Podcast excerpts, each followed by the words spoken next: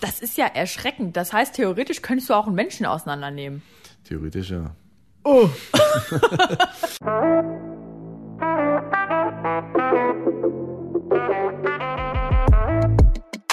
Hallo, wir sind Nadine Raber und Carolina Torres von Bento.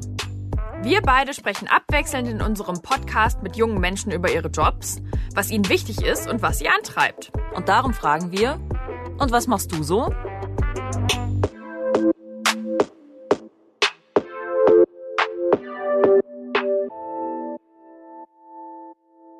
Hallo, liebe Leute. Herzlich willkommen zu einer neuen Folge und was machst du so?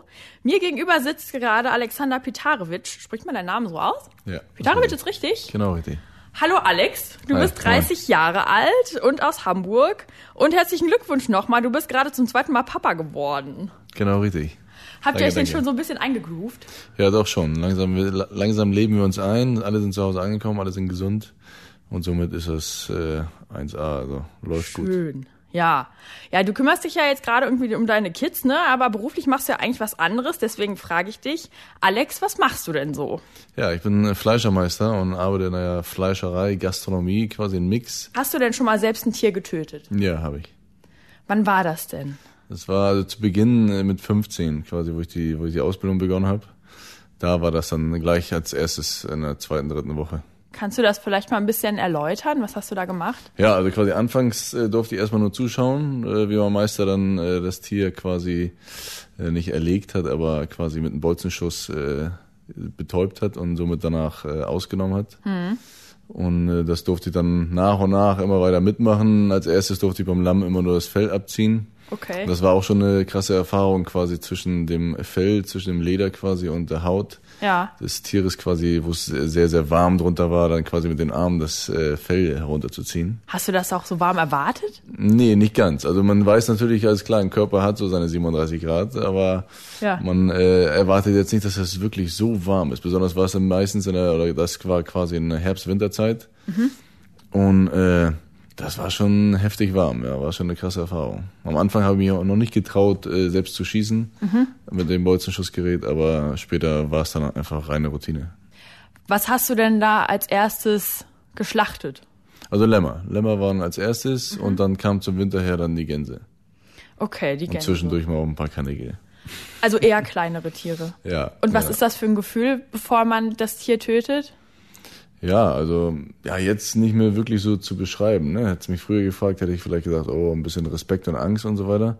Respekt ist immer noch da, die Angst natürlich nicht, weil äh, das, was du tust, ist ja nichts Schlechtes unbedingt. Ne? Und somit äh, quasi machst du es ja auch auf eine saubere Art und Weise und passt extrem auf das Tier auf. Ne? Du machst alles in Ruhe, guckst, dass das Tier keine Angst hat.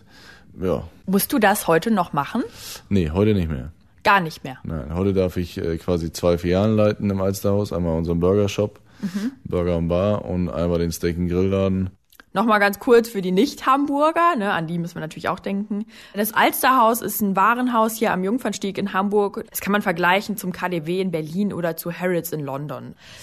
Jetzt arbeitest du ja, wie gesagt, im Alsterhaus, ne? Und ehrlich gesagt, ich verbinde mit dem Alsterhaus schöne Mode, tolle Klamotten, die da aushängen oder Kosmetik, aber absolut kein Fleischer oder kein Metzger. Ich, ich stelle mir das halt so vor, da kommt ein LKW und dann sind da halt so Schweinehälften drinne und dann musst du das da halt so auseinander machen im Alsterhaus zwischen den schönen Handtaschen. Wie sieht denn dein Tag da aus? Ja, im Prinzip kommst du halt ins Gebäude rein und läufst halt echt äh, auch durch die schönen äh, Läden, die da unten überall sind und die ganzen gestylten anderen Mitarbeiter im Haus und äh, rennst dann halt nach oben in den vierten Stock. Da ist halt das Food Boulevard und da gibt's halt die, die Essensmeile. Und da sind wir halt mit unserem Fleisch. Also so ein bisschen Fleisch als Lifestyle-Produkt, kann man das ja, so sagen? kann man so sagen. Ja. Soweit ich das verstanden habe, stehst du so den ganzen Tag jetzt hinter der Theke? Kann man Nein. das so sagen? Oder wie sieht dein Arbeitsalltag Nein, aus? also wir haben zum Beispiel oben im Alsterhaus eine ganz kleine Fleischtheke. Und die dient eher dazu, quasi das Fleisch äh, dort herauszunehmen für den Gast, so in der Stärke, wie er es haben möchte, und dann zuzubereiten. Also das, was wir da oben machen, ist quasi den Gast zu beraten und ihm ein schönes Steak zubereiten. Quasi wie in einem Steakhouse, aber so ein bisschen mehr Live-Cooking, weil das eine offene Küche ist. Mit Komplett äh, 100% Einblick in die Küche und Produktion. Also komplett alles aus Glas und äh, direkt quasi mit Tischen vor der Küche. Das, was ich mache, ist zum Beispiel, wir haben zwei Teams. Ich kümmere mich halt darum, dass das alles funktioniert. und arbeite aber auch mit den Jungs. Okay. Aber dass jetzt einer den ganzen Tag hinter der Theke steht, das ist nicht so. Wie bist du denn drauf gekommen, Metzger zu werden? Ja, also muss ich ganz ehrlich sagen, ich war früher, ja, es fängt, ja, es fängt schon ein bisschen früher an. Also quasi 98, wo meine Eltern sich getrennt haben, sind wir umgezogen. Okay. Und äh, bis dahin, da war ich in der dritten Klasse, gerade Übergang zur vierten, war ich auch ganz gut in der Schule und habe mich über meine Einsen gefreut. Okay. Und dann äh, wurde es immer schlechter danach. Und äh, quasi, das war dann auch Meindorf Rahlstedt, da wo wir hingezogen sind. Da ging es halt darum, den ganzen Tag draußen rumzuhängen. Und äh, die Schule war ein bisschen vernachlässigt. Was hast du für einen Schulabschluss gemacht? Und dann habe ich den Hauptschulabschluss gemacht. Okay. Ne, und dann äh, der Nachbar meinte, ja, hier, ich bin von der Gewürzfirma, wir beliefern Fleischereien, geh doch mal dahin. Ist ganz cool da. Da habe ich mir das halt angeguckt, ne, und bin dann in Blankenese gelandet, äh, in der Fleischerei Meinert, und habe dann da alles von der Pike angelernt, ne, auch die Anatomie des Menschen, weil das ist eins zu eins dieselbe wie vom Tier, nicht gerade jedes Tier, aber Des Menschen? Sehr, sehr, ja, also es wenn du so ein Schwein zerlegst, es ist einfach, du siehst die Organe und die die Knochen und die Wirbel, das ist identisch zum Menschen hin. Wirklich? Und äh, so lernst du halt sehr, sehr viel. Und dann hast du so viel Input in der Zeit bekommen. Und dann dachte ich, okay, dann bleibe ich in dem Beruf. Das ist ja erschreckend. Das heißt, theoretisch könntest du auch einen Menschen auseinandernehmen. Theoretisch ja. Okay. Theoretisch ja. Und äh, ja, und somit dann quasi durch die Ausbildung den Realschulabschluss gekriegt und durch den Meisterbrief nachher dann ein Fachabitur. Also es ist am Ende gar nicht so schlecht, auch für den Schulabschluss oder für den Werdegang, wie es weiterging. Ja. Und äh, man lernt halt währenddessen trotzdem sehr, sehr viel über alles, über Ernährung und über das Tier, über den Mensch und über den Umgang mit den anderen Wie alt warst du dann da? während der Ausbildung. Ja, genau. Also 15, ne? 15, mit 15, 15 habe ich die Ausbildung an, angefangen und dann mit knapp 18 war ich fertig. Also mit 15 habe ich halt die, die Hauptschule verlassen. ja, okay. Und da wurde dir quasi so das Grundhandwerk Ja. gegeben. Genau, wie man quasi aus ganz vielen Sachen Lebensmittel zaubert. Und dann hast du angefangen zu arbeiten, ganz normal als Fleischer. Genau, erstmal als Fleischer weitergearbeitet, erstmal auch die, die Ausbildungsstätte verlassen quasi, um zu sehen, was es noch gibt. Sonst bleibst du halt immer Lehrling. Das, äh, wenn du halt in der Firma bleibst, dann bist du für immer der Lehrling, das war's dann. Ja. Und somit dann, okay, was anderes anschauen, andere Firmen ansehen. Hat dann so knapp ein Jahr gedauert, ein, anderthalb Jahre. Bis ich dann gedacht habe, okay, irgendwie habe ich doch vielleicht keine Lust mehr darauf, ne? Und äh, was mache ich jetzt? Und dann bin ich halt nach Serbien gefahren und äh, bin dann da für ein Jahr geblieben, äh, um da den Militärdienst abzu zu absolvieren. Deine Eltern sind Serben? Genau. Ah, okay. Und somit bin ich dann halt runter und habe dann da den, den Wehrdienst absolviert. Und wo ich dann wiederkam, bin ich halt bei Beißer gelandet und da bin ich geblieben. Okay. Wie kam das denn, dass du äh, den Wehrdienst da gemacht hast? Ja, also quasi, ich weiß es noch äh, in jungen Jahren, so mit 16, 17, dass mein Onkel mich angerufen hat und gesagt hat, hier, äh, die möchten, dass du äh, zum Wehrdienst gehst. Und äh, ich dann so dachte, oh, irgendwie, nee, ich will, ich will hier bleiben. Ja. Und eigentlich muss ich ja gar nicht, weil ich ja hier aufgewachsen bin. Aber da war die Zeit halt noch so ein bisschen strenger, wo ich dann eben vielleicht doch musste. Ja, und äh, wo ich mich dann entschieden habe, hinzugehen, wollten sie mich nicht mehr. Und quasi, nee, brauchst du nicht. Du lebst ja dein ganzes Leben lang schon in Deutschland, du bist nicht verpflichtet. Und Okay. ich hatte aber hier irgendwie nichts, was mich wirklich äh, gehalten hat. Und auch nicht dein Job hat dich dann in Deutschland gehalten? Nö. Wie kam es denn dann, dass du nach dem Wehrdienst wieder zurückgegangen bist in deinen Beruf? Ja, weiß ich nicht. Also ich bin zurück und habe dann halt geguckt schon, dass ich mich bewerbe, dass ich dann direkt danach anfange zu arbeiten, bevor ich dann äh, nichts mache oder rumsuche. Und habe dann direkt einen Monat, nachdem ich wieder da war, schon dann bei der Firma Beißer angefangen und habe dann wieder die Leidenschaft neu entdeckt, weil das Okay. einfach die moderne Art von Fleischerei war, wo ich dann gelandet bin, was auch sehr gut war. Wir haben damals auch neu angefangen und äh, mit der Übernahme und haben ein Team aufgebaut, was quasi nach vorne schaut und die Fleischerei so ein bisschen moderner aufbauen möchte. Du bist ja Fleischermeister. Wie ist das denn gekommen? Bin ich halt Fleischer gewesen, als Geselle, ganz klassisch. Und dachte so, ah, irgendwie, das reicht mir nicht. Ich will ja auch irgendwann die Filiale leiten. Das war damals in Eppendorf. Und will ja auch der Chef sein und will eigentlich nicht mehr als vielleicht ein oder zwei Mitarbeiter unterm Chef über mir haben. Sondern äh, will immer weiter und irgendwann einen eigenen Laden. Und, äh, oder eine eigene Fleischerei. Und dann bin ich halt ins Büro und sage, hier, ich will mal einen Meister machen. Und dann äh, war ein kurzes Zucken quasi und dann, ja, okay, ist in Ordnung. Wenn du das unbedingt willst, dann ist das so. Brauchst du nicht unbedingt, ne? Es ist halt auch so oft, eigentlich brauchst du es wirklich nur, wenn du dann vorhast, auch einen Laden aufzumachen. Aber er hat es trotzdem gemacht und äh, hat sich auch gelohnt, weil man lernt halt einfach noch mal ein bisschen dazu. Wann war das nochmal mit deiner äh, Fleischermeisterprüfung? Das war 2011. Okay, also ist jetzt auch schon sieben Jahre her. Ja, genau. Du arbeitest ja in einem Familienunternehmen, ne? Äh, sechs Generationen haben das Geschäft jetzt schon geleitet. Wie sieht's denn bei euch mit Hierarchien aus? Also das ist ganz entspannt. Ne? Also wir haben natürlich eine Geschäftsführung. Wir haben zum Beispiel unseren, unseren Chef, das ist der Herr Haben. Und wir haben einen Betriebsleiter, was die Gastronomie angeht. Und wir haben einen Betriebsleiter, was die Fleischerei angeht. Und dann halt Filialleiter für die sämtlichen oder für die drei, vier Läden, die wir haben. Und äh, aber wir gehen miteinander sehr, sehr cool um. Wir haben wöchentliche Meetings, wir sprechen miteinander, sind überwiegend äh, per Du, schreiben auch über WhatsApp und Co. und treffen uns mit den Mitarbeitern. Das ist da ganz entspannt. Also es ist nicht so, dass man von oben herab sagt, alles klar, ja. Würdest du dein Verhältnis zu deinen Chefs denn als freundschaftlich bezeichnen? Nein, also freundschaftlich nicht. Freundschaftlich ist auch falsch. Das darf man auch nicht.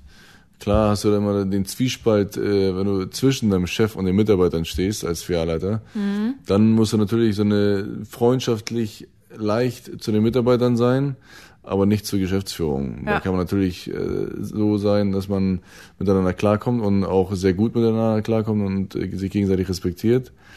Aber nicht so, dass man äh, abends ein Bierchen trinkt, weil da muss schon der Abstand muss schon da bleiben. Und mit den Mitarbeitern kannst du das mal machen, um einfach auch die Motivation zu halten. Okay, also stört es dich auch nicht, dass du in so einer Hierarchie ein Glied bist? Nein. Okay. Kannst du dich in deinem Job selbst verwirklichen?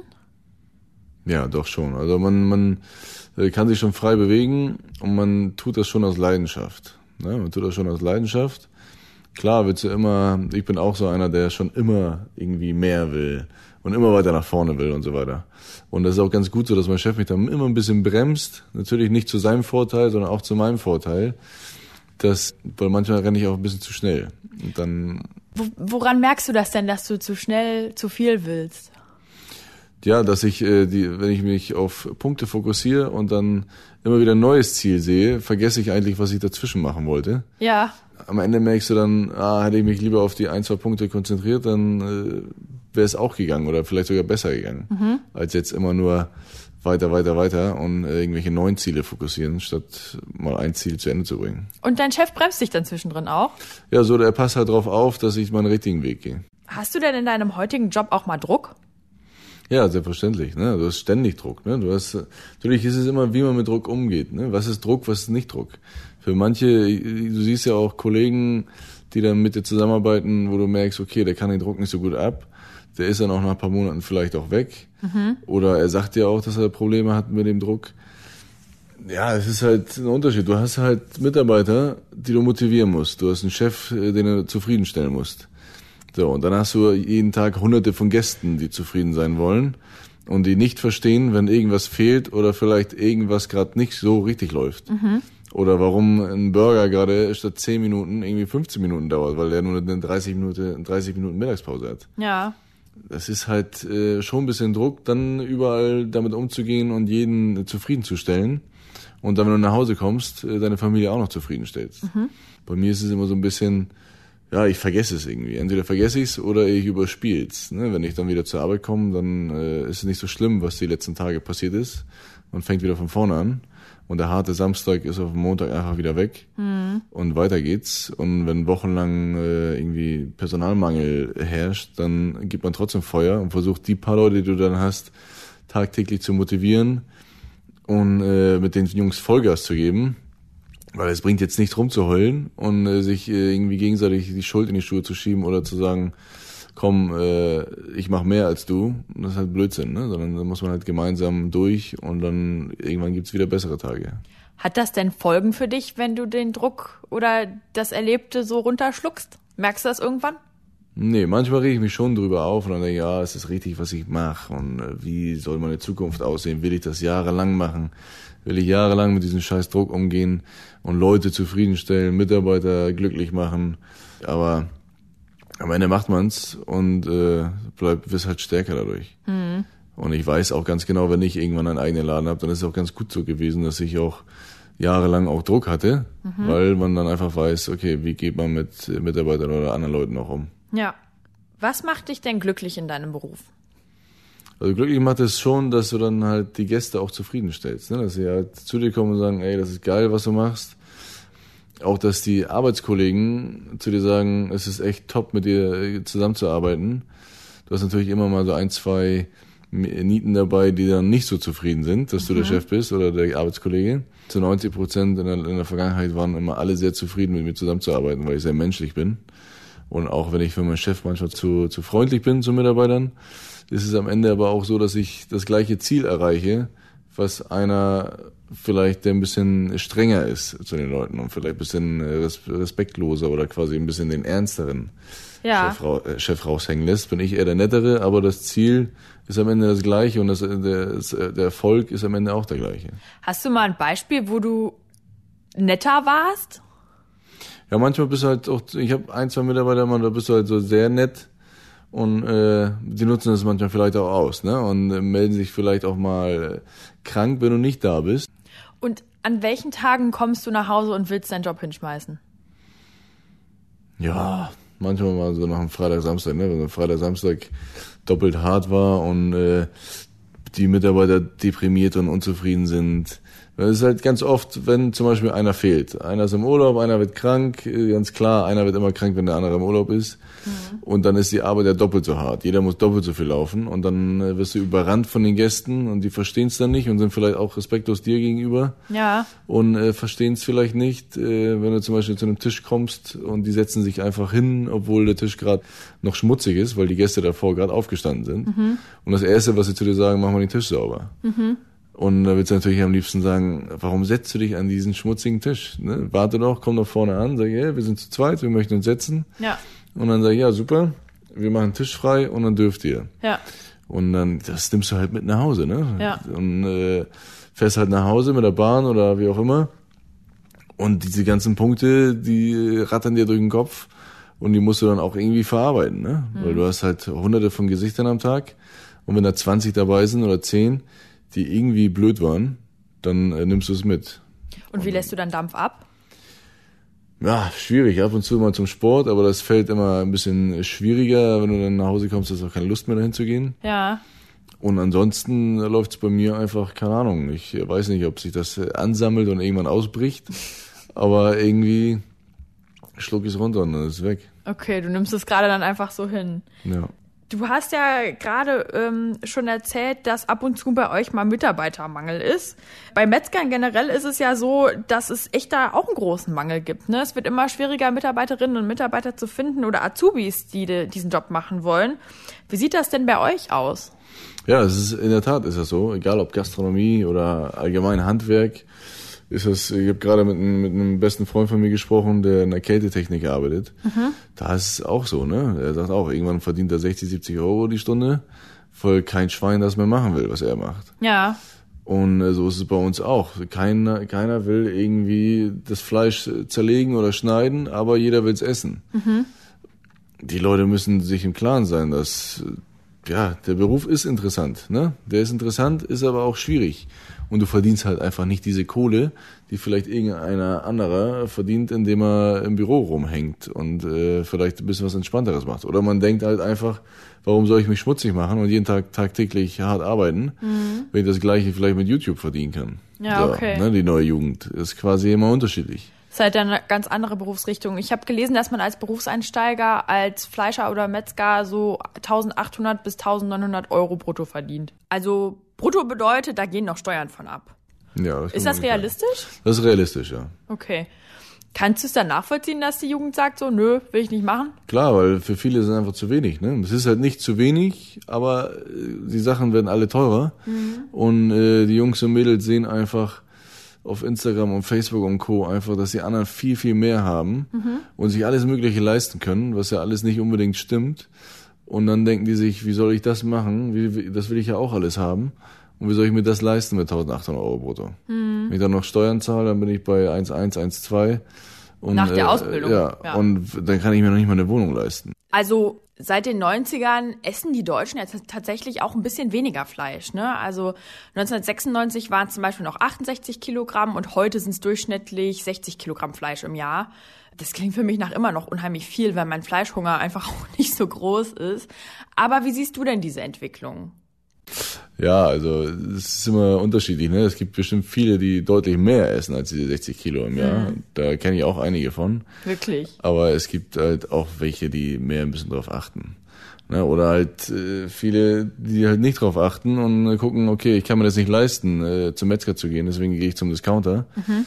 Aber genau die essen drei, vier, fünf Mal so viel Fleisch wie die, die zum Metzger gehen. Mhm. Weil sie halt jeden Tag Fleisch kaufen. Ja. Und das für ein, zwei Euro das Kilo anstatt einmal in der Woche für 20, 30 Euro das Kilo oder 40 oder 50. Mhm. Und dann äh, das ein bisschen zu zelebrieren zu Hause und gemeinsam mit der Familie zu sagen, hier, das ist ein teures, gutes Stück Fleisch. Und das gönnen wir uns jetzt alle gemeinsam. Es geht ja, ja nicht nur um Sattwerden. Ja, das stimmt schon. Also ich meine, es gibt ja auch viel Kritik so an der Massentierhaltung. Ne? Also äh, in Deutschland gibt's ja alleine rund 27,2 Millionen Mastschweine und so 1,9 Millionen Mastrinder, ne? also die mhm. wirklich nur gemästet werden, um dann irgendwie konsumiert zu werden. Und den Tieren geht's ja oft auch sehr schlecht. Wie siehst du das Problem denn so? Ja, also ich kenne diese Tiere an sich selber gar nicht. Ne? Ich mhm. habe äh, viele Geschichten gehört und kenne auch andere Metzger, die in so Firmen gearbeitet haben, wo halt Tausende von diesen Tieren geschlachtet werden. Ja. Das hat halt nichts mehr mit Qualität zu tun, nichts mehr mit Tierwohl oder sonstiges. Aber das wird immer noch so weiterlaufen, solange die Leute in die Discounter fahren oder laufen und sich äh, das Fleisch aus dem Regal kaufen. Weil solange es gekauft wird, wird es auch produziert und solange wird es den Tieren auch schlecht gehen. Wenn ich jetzt bei uns äh, unseren Schlachter in Quickborn sehe, mhm. die sind zu zweit oder zu dritt und schlachten dann einmal in der Woche fünf, sechs Rinder, die dann auch überwiegend für uns sind. Aber selbst auch wenn er mehr schlachten würde oder in einer, in einer hohen Schlachtzeit, dann passt er trotzdem extrem darauf auf und schlachtet ganz langsam und entspannt. Und mehr gibt's halt nicht. Und nicht irgendwie, ich kann jetzt mehr Geld machen, wenn ich 50 Tiere am Tag schlachte. Mhm. Ja, aber das hat dann nichts mehr mit Qualität zu tun. Und dabei ist genau das Fleisch auch noch ein richtiger Klimakiller. Massentierhaltung erzeugt halt mehr Treibhausgase, als das die ganze Ölindustrie tut. Und da wird halt so viel Land, Energie und Wasser für verbraucht, das ist unfassbar.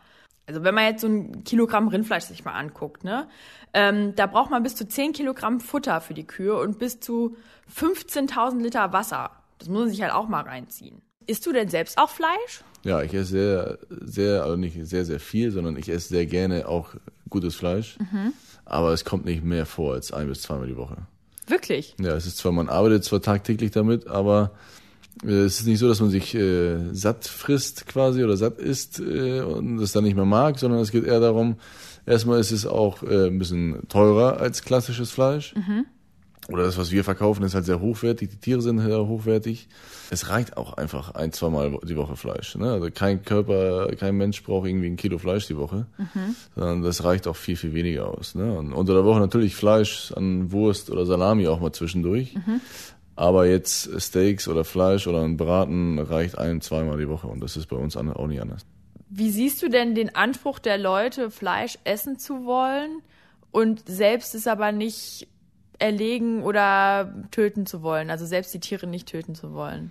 Ja, also im Prinzip versteht man das schon. Ne? Ich will jetzt auch nicht unbedingt jedes Mal, wenn ich ein Steak esse, das Rind töten. Mhm. Muss ja nicht sein, ne? ist ja. auch viel zu viel. okay. Nein, aber klar, das muss nicht jeder machen können.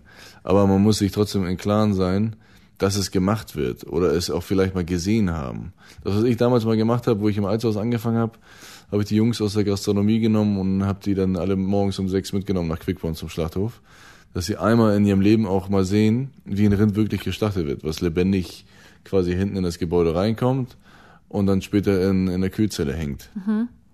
So, und das war für viele extrem heftig und äh, interessant. Keiner ist weggegangen oder rausgegangen, weil das natürlich so was Schlimmes und Erschreckendes, aber es ist auch faszinierend.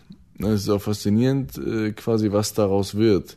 Und dass man auch sieht, ey, das Steak, was ich aus der Tüte auspacke, das war mal an einem Stück, quasi an einem ganzen Tier. Mhm. Und äh, das überhaupt mal gesehen oder gefühlt zu haben, weil du spürst das Tier auch. Wenn du dabei bist und das Tier geschlafen wird, du spürst das ja. Das hat ja trotzdem Angst. Oder äh, wie es sich bewegt und so weiter. Und dieser Respekt, den, den du dann hast und siehst und spürst, das verändert schon dein Denken, wie du nachher weitermachst. Kannst du denn verstehen, dass Menschen aus ideologischen Gründen sagen, sie leben vegetarisch oder vegan? Ja, weiß ich nicht. Also vegetarisch finde ich völlig in Ordnung. Da habe ich überhaupt nichts gegen. Natürlich macht man immer seine Späße darüber. Was denn zum Aber Beispiel? jetzt, ja, dass Vegetarier bei uns nicht zu tun, nicht zu suchen haben in den Läden und mit ihren Extrawünschen oder dass sie halt äh, irgendwelche Witze, die essen den Tieren das Futter weg und so weiter. Ne? Mhm. Es ist halt, äh, Vegetarier ist für mich nichts Schlimmes. Das ist, äh, das geht eher in die Richtung, okay, ich ernähre mich bewusst oder ich gucke, was ich mache. Es ist vielleicht nicht gesund, Fleisch zu essen, dann lasse ich es. Es ist ja nichts falsch daran. Und äh, wir als Fleischer sind da extrem tolerant, was das angeht. Ne? Also wenn bei uns jetzt im Burgerladen zum Beispiel sechs Leute kommen in eine Truppe und einer davon ist Vegetarier, okay, dann machen wir den Burger mit ein paar Spiegeleiern drauf oder so eine Art. Ne? Das geht dann. Vegan geht dann halt gar nicht. Ne? Und ist natürlich klar, dass wir dann nichts machen können. Okay. Und da merkst du halt ganz oft auch deren Untoleranz, Intoleranz quasi, dass da die sofort Aggression dabei sind und wieso, weshalb, warum nicht. Und man merkt schon immer so ein bisschen Spannung der Veganer an sich, quasi dem Fleischer gegenüber. Obwohl wir da sehr tolerant sind. Aber vegan verstehe ich nicht ganz unbedingt, muss nicht sein. Fleisch ist ja auch gesund, Fleisch hat viele Vitamine und Nährstoffe, die wir brauchen. Und es ist nicht unbedingt äh, sinnvoll, darauf zu verzichten, sondern einfach darauf zu achten, welches Fleisch und wie oft ich dieses Fleisch esse. Wurdest du denn schon mal direkt angefeindet von einem Veganer? Ja, ja, öfter. Ne? Also wir haben ja auch zum Beispiel eine, eine Fleischermesse Ja. am Dammtor und äh, da hast du dann auch ganz oft äh, die Truppen, wie sie sich da vorstellen und rumschreien und rumpöbeln und sich mit voll, Blut vollspritzen und sagen, hier, ihr seid Mörder und auch vor den Läden, wie damals in Altona, da stehen die auch manchmal vor und halten Banner hoch und Fleischer sind Mörder und Ja. bespritzen sich da und legen sich da auf den Boden und blockieren die Straße. Und, ja. Und wie findest du das dann? Ja, ich find's ein bisschen nervig, klar, weil sie den Weg versperren. Und aber unsere Kunden siehst du auch, die nehmen das auch mit sehr viel Humor. Die kaufen sich dann extra ein paar Wiener für die Hand und essen die dann provokativ vor der Tür. Okay. Und äh, das hat ist immer ein bisschen mit Spaß verbunden. Aber klar, man muss immer gucken. Natürlich dürfen die das, natürlich können die es machen. Nicht unbedingt in der Tür, sondern vielleicht zehn Meter vor. Das ist Meinungsfreiheit, alles völlig in Ordnung. Nur mit einem gesunden Maß und nicht mit Aggression. Ja, ob das mit den Wienern dann so deeskalierend ist, das stelle ich jetzt auch mal dahin. Ne? eben. Das ist eher so ein okay. bisschen, lass Das- mich in Ruhe, ich esse meine Wiener. Ja, Aber ja. sind schon verhärtete Fronten, kann man schon so sagen. Ja, aber in letzter Zeit gar nicht mehr so stark. Okay, also es hat sich ein bisschen gelockert. Ja, Deine Frau hat vor kurzem euer zweites Kind bekommen. genau, richtig. Wie viel Zeit bleibt dir denn für Freunde und deine Familie neben deinem Job? Ja, also ehrlich gesagt, eigentlich keine.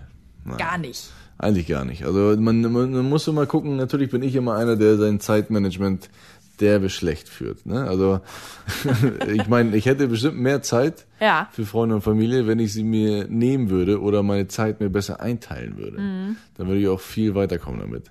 Aber so, wenn du jetzt in der Schicht von 12 bis 20 Uhr arbeitest, vorher machst du dich zu Hause fertig, bist mit deiner Frau und deinen Kindern, oder also jetzt Kindern vor einem, und abends, wenn du nach Hause kommst, hast du ja auch keine Lust, dich jetzt mit Freunden zu treffen, weil besonders auch andere Freunde dann äh, vielleicht in der Spätschicht arbeiten und dann ihren Job beginnen oder ein anderer vielleicht äh, weiter weg wohnt oder auch die Familie dann quasi die Tante, die kannst du natürlich immer abends irgendwie be besuchen, aber wenn du dann abends nach Hause kommst, bist du einfach fertig, ne? Ja. Und es ist nicht so, dass du irgendwie von 8 bis 15 Uhr arbeitest und um 15 Uhr gehst du nach Hause und besuchst deine Familie und Freunde und machst alles Mögliche Ja. sondern du musst dich auch um deinen eigenen Kram kümmern, dass der Haushalt läuft, dass zu Hause alle glücklich sind, dass du deine Arzttermine, die Arzttermine mit den Kindern und so weiter, die Schule, Hausaufgaben und Co., Sportunterricht und was sehe nicht alles. Das muss auch irgendwie laufen, aber klar, das funktioniert nicht so, dass man diese Work-Life-Balance-Geschichten, wie man sie kennt, äh, diese traumhaften äh, Theorien, dass man beides unter einen Hut kriegt. Also ich schaff's nicht, nein. Aber stört dich das? Ja, schon. Also in letzter Zeit, in den letzten ein, zwei Jahren schon, denke ich sehr, sehr oft darüber nach, was hat das eigentlich für einen Sinn? Wie lange soll ich jetzt arbeiten? Soll ich jetzt bis 50, 60 wirklich so durcharbeiten? Und dann, was habe ich dann davon? Dann habe ich mein monatliches Geld, um meine Sachen, die ich mir leiste, zu bezahlen. Um meine Wohnung zu bezahlen, Auto und Co. Aber am Ende bin ich doch am Leben vorbeigelaufen. Ich kann doch nicht mit 50, 60 anfangen, mein Leben zu leben. Ja. Wenn ich mir dann das Bein breche, es heilt ja nicht mehr so wie mit 20. Ja. Und äh, was soll ich dann noch starten? Aber würdest du trotz dieser Zweifel sagen, dass dein Job dich selbst verwirklicht? Ja, schon in, in der Sicht des Jobs, ne? Und Ja. äh, das, was du machst. Natürlich äh, verwirklicht das dich nicht, äh, weil du dein Leben nicht leben kannst. Ich kann nicht mein Leben leben und äh, meinen Job gut machen. Das hat schon immer, ging es nur so, wenn ich den Job zu 100% mache und mein Chef extrem zufrieden ist und ich alles perfekt mache, dann habe ich sofort das Gewicht auf der anderen Seite, dass Freunde und Familie oder das Zuhause komplett den Bach runtergeht. Mhm. Ja, und dann hast du auch mal eine Trennung vor der Tür stehen oder irgendwas. Und wenn du darauf achtest, dass zu Hause alles perfekt läuft, kannst du deine Arbeit nicht gut machen. Das funktioniert einfach nicht, je nachdem, welchen Job man macht. Also in meinem Job geht's nicht, dass ich zu Hause alles perfekt habe und mich mit Freunden treffe und mit meine, meine Eltern besuche und alles. Oder auch vielleicht mal nach Serbien fahre und da meine Familien besuche. Und dann bei der Arbeit aber perfekt brilliere. Das funktioniert nicht. Also muss man Abstriche machen. Man muss schon Abstriche machen. Man muss gucken, irgendwie das 50-50-mäßig hinzukriegen. Mhm. Aber das äh, verursacht dann den Druck. Mhm. Weil du dann zu Hause bist du nicht perfekt und du bist auch bei der Arbeit nicht perfekt. Mhm. Und jedes Mal das Gefühl zu haben, perfekt sein zu müssen, es schwert, es schwert dir komplett das Leben. Mhm. Also das ist dann der Druck, der dann nervt. Das glaube ich, ja. Wie sieht deine Zukunft als Metzger denn aus? Das ist halt immer noch der Wunsch in deinem Kopf natürlich ist immer irgendwo einen eigenen Laden zu haben, aber ist auch, ist es sinnig oder ist es nicht sinnig? Ne? Mhm. Am Ende natürlich hast du einen eigenen Laden und hast vielleicht, okay, wenn ich das gleiche Geld habe wie jetzt, dann ist es ja schon ein Erfolg. Ne? So, aber du kannst auch mal weniger haben. Oder du kannst halt auch an dem Punkt kommen, wie mein alter Meister damals, der auch eine eigene Firma hat und auch äh, eigene Tiere und alles, was alles so, was man sich so als Metzger wünscht aber auch schon seine dritte Frau hinter sich hat. Mhm. Weil das nicht funktioniert, weil du dann, dein Leben ist dann deine zweite Frau oder dein, deine Arbeit ist dann deine zweite Frau, ja. dein Laden. Und dann kümmerst du dich um die Tiere und um den Laden und um die Gäste, um die Kunden und so weiter und bist ständig da und dann verlierst du schon wieder den Sinn an der Familie und Co. Ja, weiß ich nicht. Also jetzt bin ich an dem Punkt, äh, da weiß ich es noch nicht zu 100 Prozent. Nein, mhm. ich überlege jeden Tag, tagtäglich überlege ich darüber, wie ich es am besten mache, wie ich meine Zukunft am besten gestalte, damit es für mich und die Familie schön ist. Also mittelfristig ist dein Ziel, deine Family happy zu machen. Genau. Alex, das war sehr interessant. Vielen Dank dir fürs Gespräch schon mal. Eine letzte Frage habe ich aber noch. Was wärst du denn heute, wenn du nicht Metzger gelernt hättest? also früher hatte ich den Wunsch immer zum Architekten. Zum Architekten? Ja, das war immer mein Wunsch, weil ich meinen Vater immer zeichnen gesehen habe und äh, selber auch immer sehr, sehr gerne auf Millimeterpapier gezeichnet habe. Ist dein Papa Architekt? Und äh, nee, ist er nicht. Ach so. Und äh, aber das hat mich irgendwie immer ein bisschen dieser, dieser Beruf hat mich immer sehr, sehr interessiert. Hattest du da irgendein Vorbild? Nein, nicht wirklich. Einfach so, weil du das spannend ich fandest. Ich habe immer diese, diese, diese räumliche Denken und auch draußen äh, durch die Gegend spazieren und sehr viel Fantasie, was äh, Zeichnen angeht oder allgemein auch so, keine Ahnung. Also ich weiß nicht, was ich geworden wäre. Okay. Aber Architekt wäre schon, wäre schon eine gute Option. Ob ich es geschafft hätte, weiß ich nicht. Wahrscheinlich nicht mit dem Hauptschulabschluss. Ist auf jeden Fall sehr kontrastreich zum Metzger, da hast du ja. wohl recht. Okay. Alex, vielen Dank dir. Jo, danke. Das war der Bento Podcast und was machst du so? Wenn dir die Folge gefallen hat, dann hinterlass uns doch bei iTunes eine Bewertung. Wenn du selbst Lust hast, mit uns über deinen Beruf zu sprechen oder uns Feedback geben möchtest, schick uns eine E-Mail an und was machst du so at bento.de. Oder schreib an unseren Bento-Account auf Instagram oder auf Facebook. Unterstützt haben uns Thorsten Reitzek, Markus Monteagudo, Jens Ressing, Johannes Kückens, Tim Verhardt, Ole Reismann und Frauke Lübke-Naberhaus. Unsere Musik kommt von Ole Bostelmann. Bis bald!